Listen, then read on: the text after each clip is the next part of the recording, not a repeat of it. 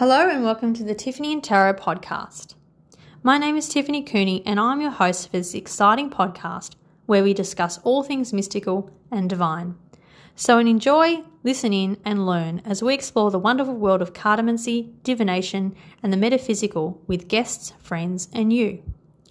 Today's episode is how to choose your first tarot deck and is the subject a lot of tarot readers and teachers get very passionate about.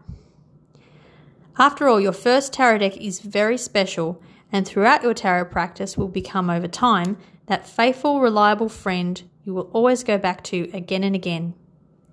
So, this decision can be a fairly big deal when it comes to your individual sacred tarot practice. When I first started out, I didn't have any clue about any of this. And while my first deck was beautiful, it was way too advanced for me at the time. So I didn't end up ever using it. I bought my very first tarot deck right after I visited my very first tarot reader for a reading. I knew absolutely nothing about tarot at the time, but after the first reading I received, I became obsessed with everything tarot and cartomancy related. Before this chapter of my life, I'd studied magic, crystals, and palmistry and other subjects, but never tarot. In all honest truth, it actually really scared me. But after that first reading, tarot became an absolute obsession for me, and it still is. I knew nothing of tarot and then went and bought my very first tarot deck. I guess that is a common tarot rookie mistake, but I learnt it the hard way. Please, please don't do what I did. I'm here today so that you don't have to go through all of that and save yourself some frustration and anguish and money in the process. When I was in my teens, information and books on this stuff were rare as unicorns, expensive as, and super hard to find. You had to be in the know to even know where to find them. There were no online books or courses, no podcasts, and no blogs or internet tribe communities to seek out answers. If you wanted the knowledge, you had to go figure out where these people that knew these mysterious arts were and find them yourself. I would travel all over Melbourne to elusive and hidden metaphysical bookshops, and believe me, they were harder than Hogwarts to find. Nowadays, many of those places don't exist anymore, which is really sad. But still, you needn't fret because these days it's all at your fingertips. Plus, there are awesome individuals that love sharing this precious knowledge to you on platforms just like this. So, how to choose your first tarot deck? Let's begin. My number one rule is that you have to love your new deck. Seems pretty straightforward, huh? Well, yes, until you start browsing the myriad of decks available, as there are literally hundreds, if not thousands of them in print, or available through Amazon, bookshops, and the like. Your first deck has to speak to you, so it's no good having a deck that doesn't have that magical, otherworldly vibe to it. Intuitively, this is really important because your new deck has to transport you into its imagery and alter your brainwaves to an almost dreamlike state so that your readings are potent and meaningful. You are more receptive to psychic flashes this way too. For example, I don't like uber simplistic decks or historical decks because they just don't put me in the right headspace, and I don't get the esoteric or mystical feeling that sets me in the right mood to be able to read for myself or for my clients. However, you might really adore these decks, and if so, great. It comes down to what speaks to you personally, and the great thing is, is that we are all different. Some decks are darker and gothic, some are cute, some are comical, but they all have their place, so I would recommend you do a bit of research to begin with. Here's a tip to find a great vast wealth of tarot information, head to eclectictarot.com, which is spelled A E C L E C T I C tarot.com. And ideas for decks you might like will be found here. Spend some time browsing there for some inspiration and wonderful deck reviews. This will help you a lot. I should say that newly developed decks appear here too, so it's a great resource to check out regularly as well. Right, my number two is a bit of a controversial rule, but I'm going to stand by it. A majority of tarot experts and teachers stress heavily that you should always, always start your tarot journey with the Rider Waite Smith deck, or one of its variants. And when I began my tarot studies in earnest, this is the deck I began with. Yes, I know it contradicts with my first rule, but please let me explain.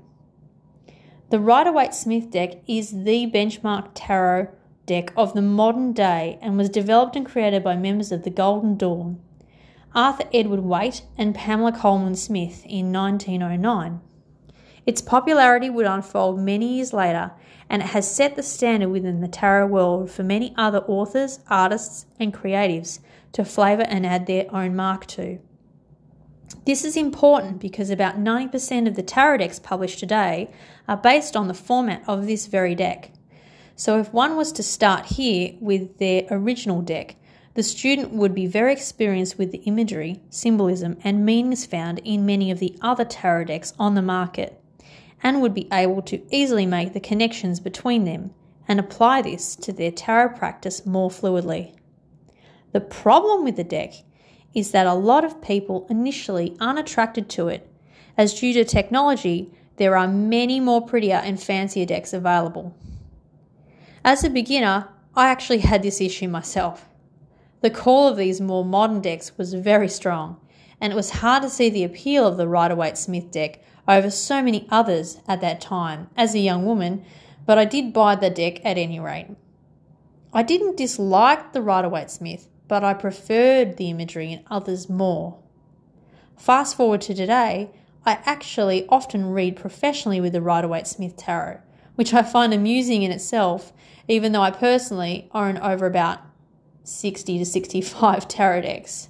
And that even doesn't include my Oracle or Lenormand collections either. Essentially, I believe that you should invest in the Rider Waite Smith deck. If you're serious about your tarot study, but if the imagery isn't your preference, get another that is, and work with them together in tandem. That way, you won't be at a disadvantage and you still get the intuitive connection with your other deck if the Rider Waite Smith isn't your normal taste or your cup of tea. This might be a little too complicated for some to begin with, so if you find difficulty in that suggestion, there are some other decks that follow the Rider Waite Smith very closely but do have different imagery to them. Some other decks to try if you really can't see yourself using the Rider Waite Smith deck are the Morgan Greer Tarot deck is a lovely one that's been around since the 70s. It follows the Rider Waite Smith traditional imagery closely, but has a bit more of a hippie vibe to it, which I love. Again, this is a very old deck by today's standards, but I just love the imagery, and plus, it's great for a beginner as well. You might also like the Robin Wood deck. Again, this is an oldie but a goodie. It has a pagan aesthetic to it if you find the classic Rider Waite Smith deck too religious for you. It's a bit more inclusive like that. It's also stood the test of time and is still very popular amongst tarot readers and collectors. Now, if you're a millennial, you still might find these decks a little bit old fashioned. I get it, that's totally understandable. But don't worry because I have some suggestions for you which I think you're really going to love. If you prefer some more diverse imagery, the modern witch tarot is great because while it's very similar to the Rider Waite Smith, it's not traditional in its gender archetype portrayals and is more inclusive to different cultural backgrounds too. It's also really cute and fun. I personally don't own this deck because I lean to more mystical and whimsical stuff, but I am considering on buying it eventually as I think it has a lot of merit and I think that its creator, Lisa Sterle, has done the tarot world a great service here, so kudos to her. Plus, the imagery and symbolism is super, super simple and perfect for a beginner to start working with. Now, I couldn't talk about exclusivity in tarot decks without mentioning the relatively new Star Spinner Tarot. This gorgeous deck marries traditional important tarot themes with thoughtful additions for those of us that love to embrace equality and wish to celebrate sexual diversity. Its LGBTQ friendly representations of the Lover's card is refreshing and important for our modern world of tarot today. It allows everybody to feel comfortable with tarot, and it's a beautiful deck in its own right. Well worth a look. It also explores fairy tales and myths too, so it is a more whimsical deck with plenty on offer. It's such a gorgeous deck, and the artwork is styled with Art Nouveau motifs, which really makes it even more beautiful. The last two decks that I'm going to recommend are ones that I definitely think deserve a mention for the beginner. The Gilded Tarot, Royale or original versions, is a fantastic deck that unites a modern fantasy edge with exquisite digital artwork with a Rider Waite Smith themed imagery. Medieval fantasy is the theme of this deck, and the artwork is stunning. A very popular deck that is a bit of a showstopper. This deck definitely oozes the mystical without being too advanced or esoteric. The symbolism is very easy for a beginner to grasp, and the deck stays true to tarot's rich traditional meanings. Ciro Marchetti is a well renowned artist and produces beautiful decks. All of his are worth a look.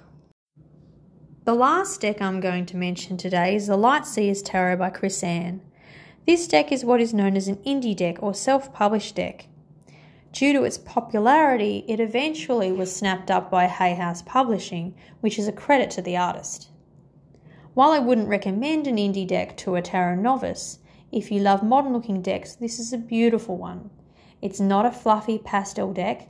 Indeed, light and shadow are a big theme here, but it's a very positive deck all the same. In truth, it's a little bit more advanced, so if you prefer this type of imagery, I recommend that you at least combine it with the Rider Waite Smith deck if you are completely new to tarot. Then you'll get an idea of any meanings or symbolisms that may be a little bit ambiguous to you if you're just starting from scratch. It is based on the Rider Waite Smith meanings, but some cards can venture off a little bit. I'm talking about it today as I think everyone should have this deck. It just has such an energy and evocative emotion. It's truly one that you should think about getting, even a little bit later. As you grow as a reader, I think you'll really like it. Even though I love more whimsical and fantasy decks, this is a modern style deck that speaks to me in a very authentic way, a great addition to any collection. Well, that's it from me today, and I sincerely hope that you've enjoyed this episode as we explored some amazing decks and info together. I can't wait to bring you some more tarot and mystical awesomeness soon.